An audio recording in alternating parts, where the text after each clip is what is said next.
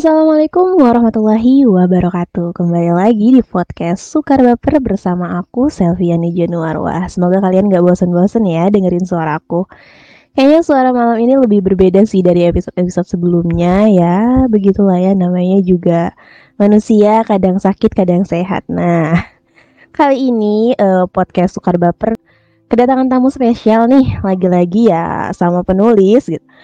Kalau di episode-episode sebelumnya kita kedatangan tamu yang cantik-cantik. Kalau hari ini kita kedatangan seorang laki-laki tampan yang duh, kalau nulis itu bikin hati berbunga-bunga gitu bacanya. Nah, kayaknya kita langsung aja sapa orangnya. Halo Kak Bagus, selamat malam. Halo juga Kak Selvi, selamat malam. Oh iya, apa kabar nih Kak Bagus? Alhamdulillah kabarku baik-baik aja setelah beberapa bulan lulus ya. Baik-baik aja ya. Iya. Kayaknya kita langsung ke pertanyaan pertama aja deh ya. Oke. Okay. Nah, uh, sebagai laki-laki nih, aku penasaran hmm. banget sih. Kenapa sih Kak Bagus lebih milih buat nulis cerita romance dibandingkan genre yang lebih laki gitu loh?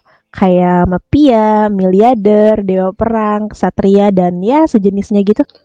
Uh, kalau menurutku gini sih, uh, menurutku romance itu nggak hanya untuk dikonsumsi wanita aja ya, tapi juga mm -hmm. ya karena romance tidak hanya berkutat di hal-hal yang berbau feminim, tapi mm -hmm. juga bagaimana ini menurutku bisa memaknai kehidupan juga sebagai pelipur lara uh, atau sebagai uh, pelebur hati yang sedang gundah gulana lebih gitu. Mm. Jadi nah, walaupun dalam hidup kita ya kita ibaratkan hidup kan kita berperang dalam kehidupan sehari-hari ya.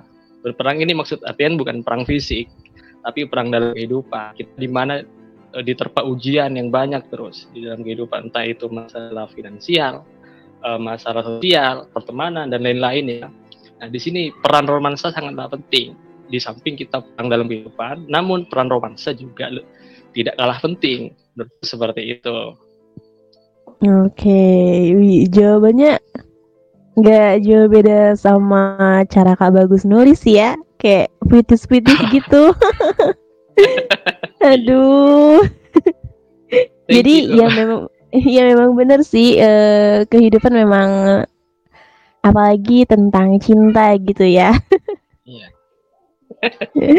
eh, bener bener bener bener nah uh, pertanyaan yang selanjutnya sejauh ini nih kan aku udah baca nih ya novel Kak Bagus gitu.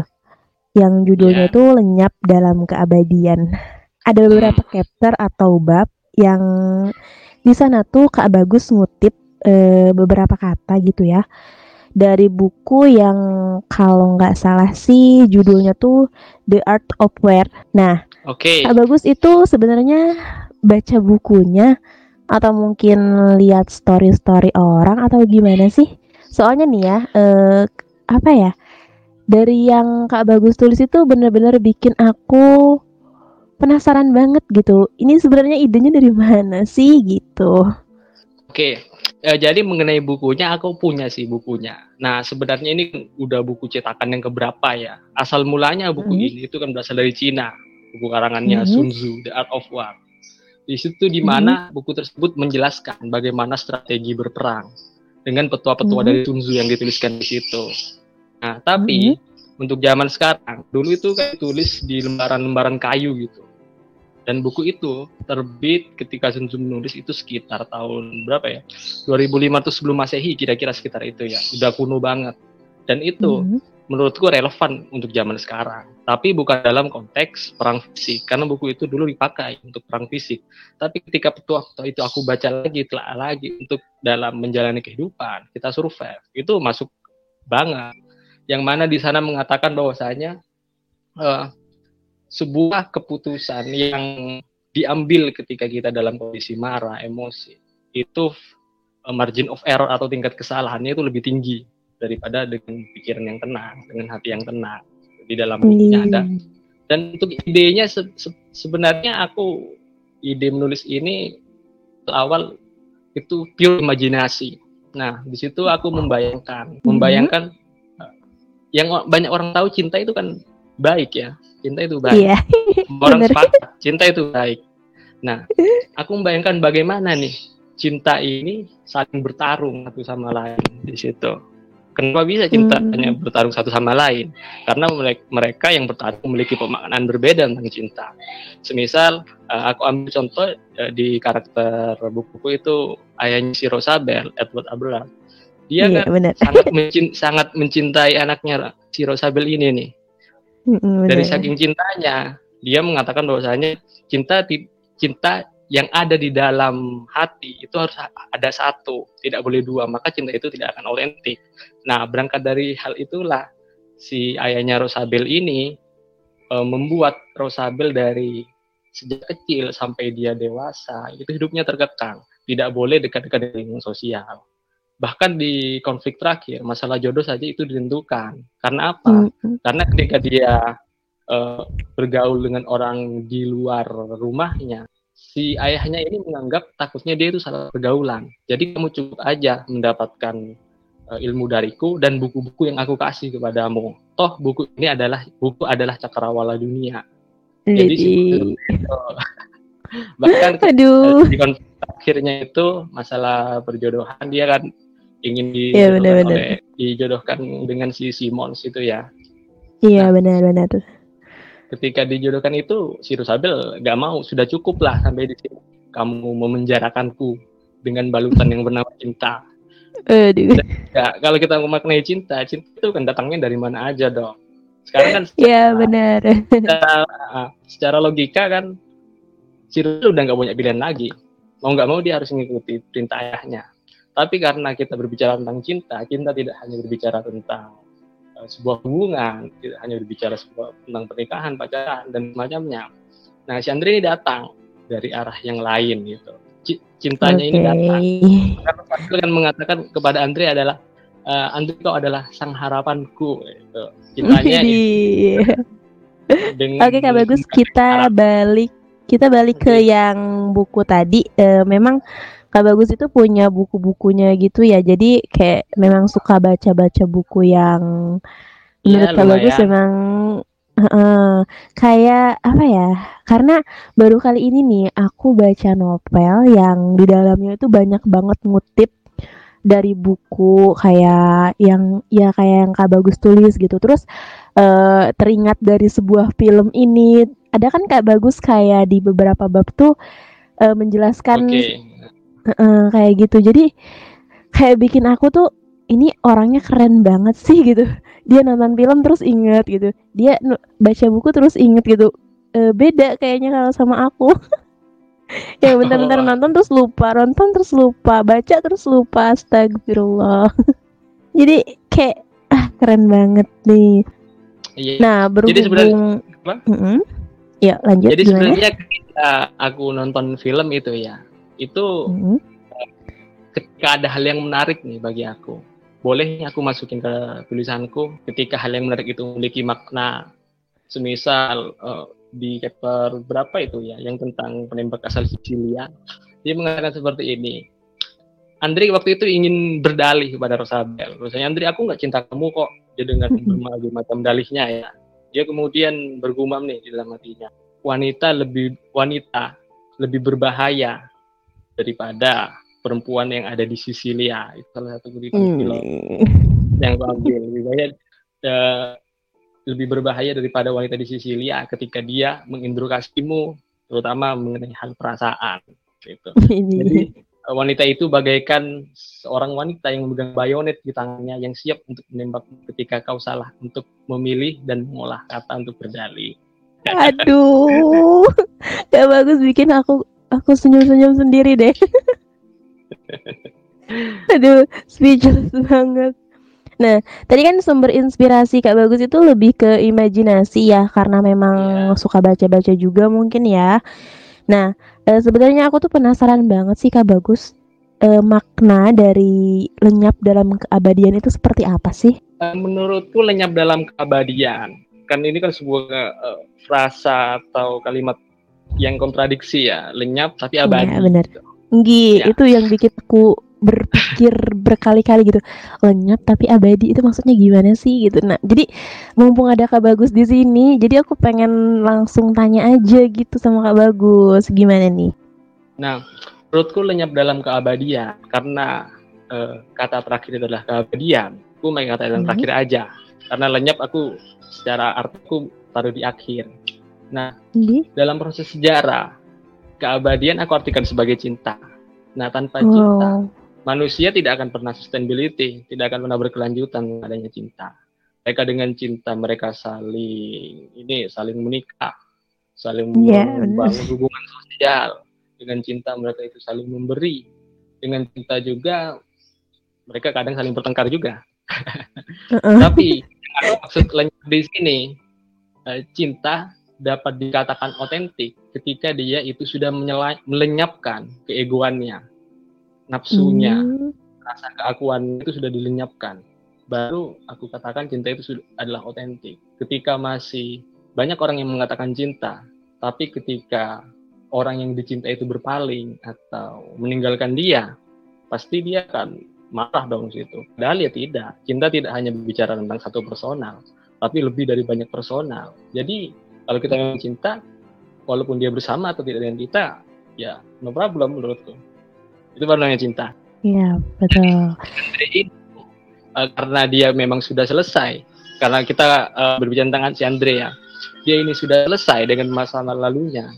Dia sudah pernah merasakan yang namanya kemewahan. Bahkan dia di ceritanya itu pernah membangun sebuah wahana permainan anak yang kurang lebih mirip sama punyanya Michael Jackson itu pernah membangun itu. Tapi karena dia udah merasa tidak ada makna lagi karena aku sudah merasakan apa yang katanya orang-orang itu sebut dengan, sebut dengan kemewahan aku udah selesai nih di sini. Aku harus menjadi makna hidup hmm. baru. Nah itulah uh, si Andre ini cabut dari kampusnya yang ada di luar negeri. Kemudian dia memilih hidup untuk menggelandang dia memilih murung lebih lebih bermakna nih aku hidup seperti ini. Aku bisa bantu eh, orang-orang uh, yang kesusahan yang ada di sekitarku. Aku tidak terlalu banyak terikat dengan orang-orang sehingga uh, mobilitasku itu sedikit terganggu ketika aku melakukan sebuah hal yang menurut orang-orang di sekitarnya itu uh, berbeda dengan apa yang mereka pahami gitu. Dia udah selesai dengan dirinya. Dan kebetulan waktu itu dia bertemu dengan Rotabel dan pertemuan ini menurutku uh, pertemuan ya ya yang lumayan membanggakan sih. Kenapa dikatakan membanggakan? Nah waktu itu pagi-pagi jalan-jalan tuh dia sambil mulung. Kebetulan di depan rumahnya Rosabel itu ada sebuah buku yang judulnya hmm. sebuah upaya untuk melupakan. Iya benar benar benar. aku baca tuh. yang, Andre yang berpikiran kritis itu langsung dikritik judulnya. Loh apanya yang dilupakan? Kenangan? Ah sorry. Ingatan nggak bisa dilupakan. Yang bisa dilupakan itu adalah kenangannya. Kenapa? Kenapa uh, ingatan nggak bisa dilupakan? Karena ingatan ya mustahil untuk dilupakan. Tapi kenangan itu bisa dilupakan. Karena di dalam kenangan itu itu adalah sebuah ingatan yang memiliki rasa itu mengapa dikatakan kenangan? Karena ingatan tersebut memiliki rasa.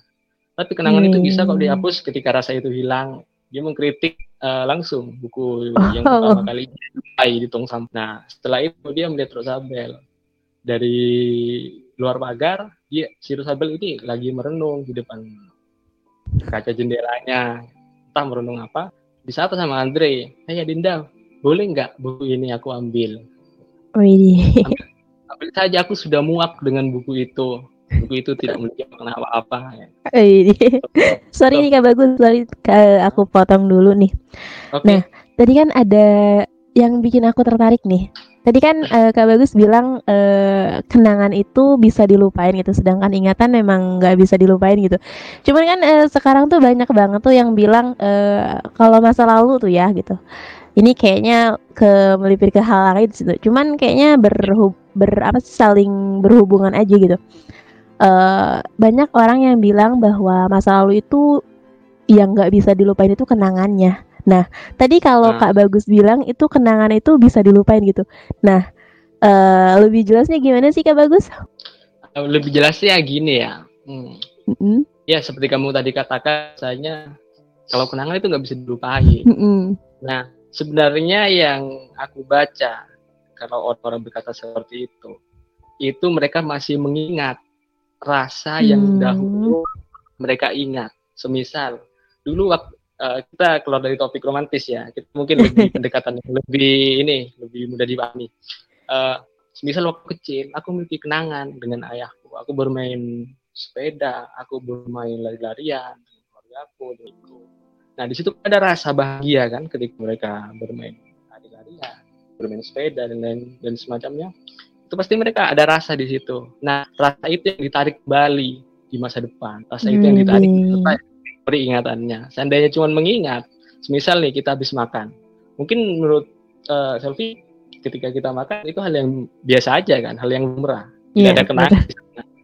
Tidak ada rasa yang spesial. Jadi mungkin hanya mengingat tadi kamu habis makan nggak saya? Udah kok udah makan.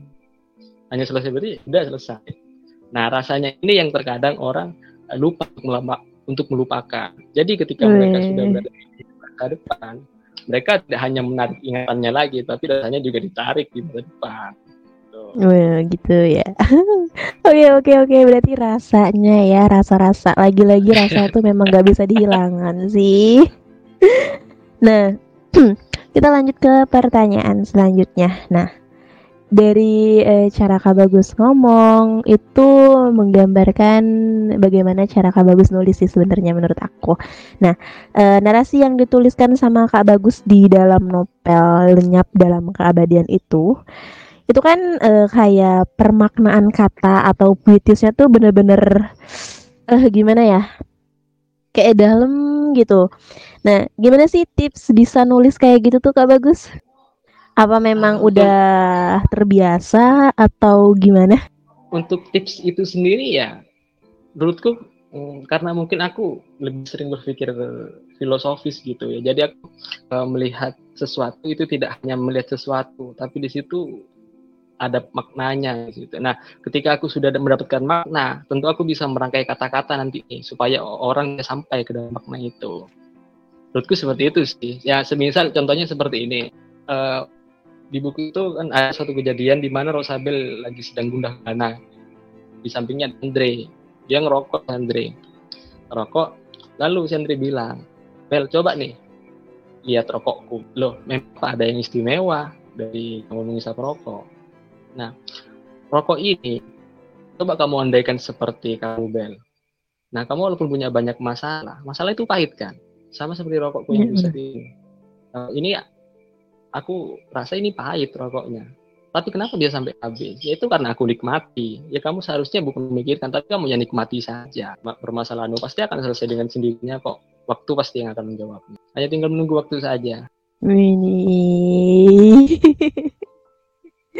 sebenarnya lebih ke kita eh, cara kita menulis untuk memandang apa yang terjadi gitu lebih kayak memaknakan atau berpikir bahwa hal yang dilakukan itu enggak apa ya kayak bahasanya tuh perumpamaannya tuh banyak gitu nggak cuman satu gitu kan ya lagi-lagi Iya, soal betul. rasa sih Bagaimana kita meraksa- merasakan ya makna yang kita temui. Heeh, bener bener bener bener nah kalau boleh tahu kak bagus ini mulai nulis sejak kapan sih Kalau mulai nulis, aku semenjak aktif nulis ya itu tahun 2019 pertama kali Wih. aku nulis di blog pertama Ya. kali. Ya jadi masih belajar belajar gitu masih bahasanya kaku. Kalau nulis cerita cerita pendek bahasanya mulai ka- agak-agak kaku. Ya alhamdulillah sekarang kalau sedikit perkembangan ya.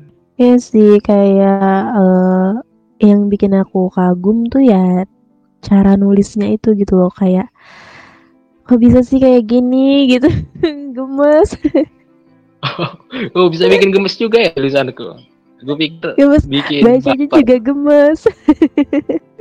Ya kak bagus. Eh, ter- ternyata pertanyaannya sudah sudah berada di terakhir.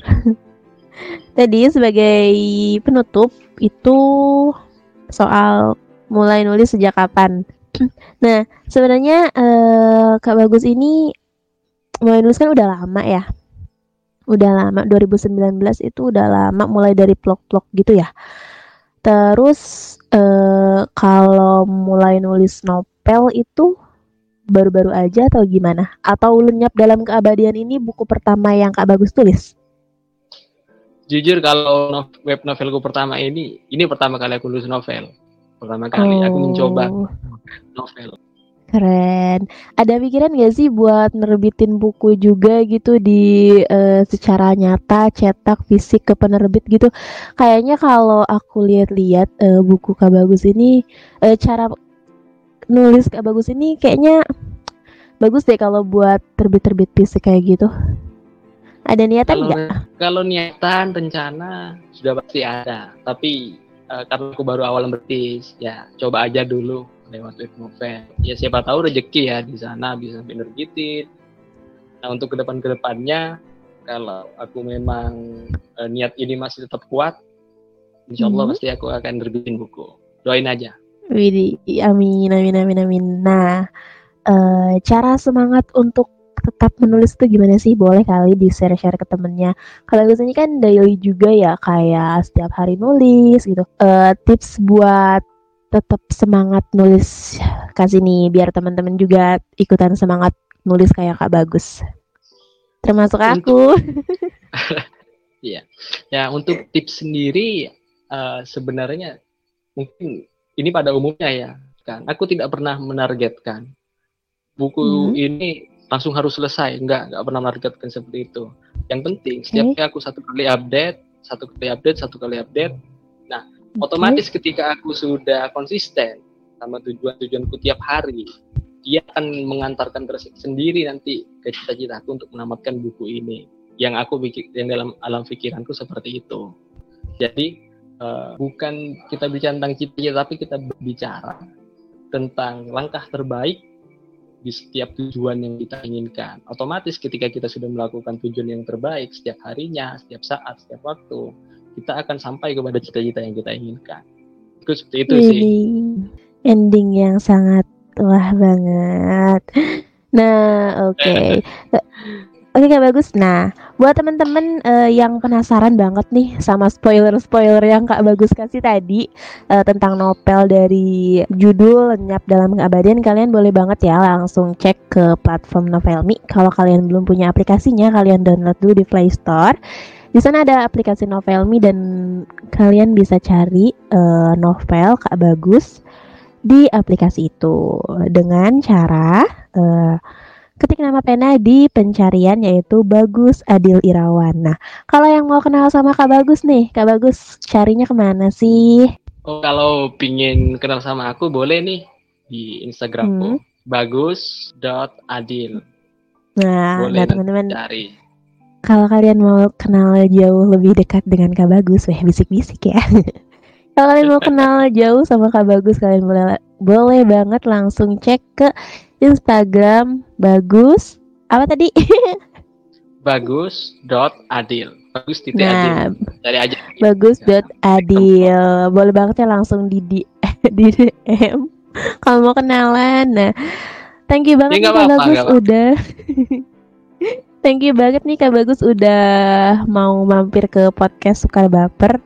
Uh, semoga karya-karyanya bisa banyak penyukanya uh, dengan kata-kata yang penuh makna. Itu uh, aku aja baru pertama kali baca udah langsung kayak aduh ini nulisnya kok gemes banget sih. Narasinya itu apa sih kayak puitis-puitisnya itu yang bikin aku ini caranya gimana sih? gitu. Ternyata sekarang aku udah sedikit terbuka gitu. Ternyata ya memang perlu proses gitu kan. Lagi-lagi kita perlu proses untuk semua itu gitu ya kak. Bagus ya. Iya, baik sebelumnya juga terima kasih ke podcast Sukar Baper karena malam ini udah ngundang saya buat, buat ngobrolin tentang novel saya yang baru terbit ini ya. Oke. Okay. Nah, lagi-lagi nih buat Teman-teman, sekali lagi aku ingatin kalau kalian mau baca novel karya Kak Bagus, boleh banget kalian langsung cek ke aplikasi Novelmi. Judul Nyap dalam Keabadian karya Bagus Adil Irawan. Nah, sekali lagi uh, aku ucapin terima kasih nih buat kalian yang udah setia berkenan mendengarkan podcast Sukar Baper dari episode pertama sampai episode sekarang. dengan Kak Bagus. Oke Kak Bagus, uh, sepertinya dicukupkan dulu obrolan kita malam ini bincang dengan penulis-penulis romantis walaupun nggak nggak romantis. Thank you banget. Oke, okay, uh, aku Selviani Januar pamit. Terima kasih. Wassalamualaikum warahmatullahi wabarakatuh.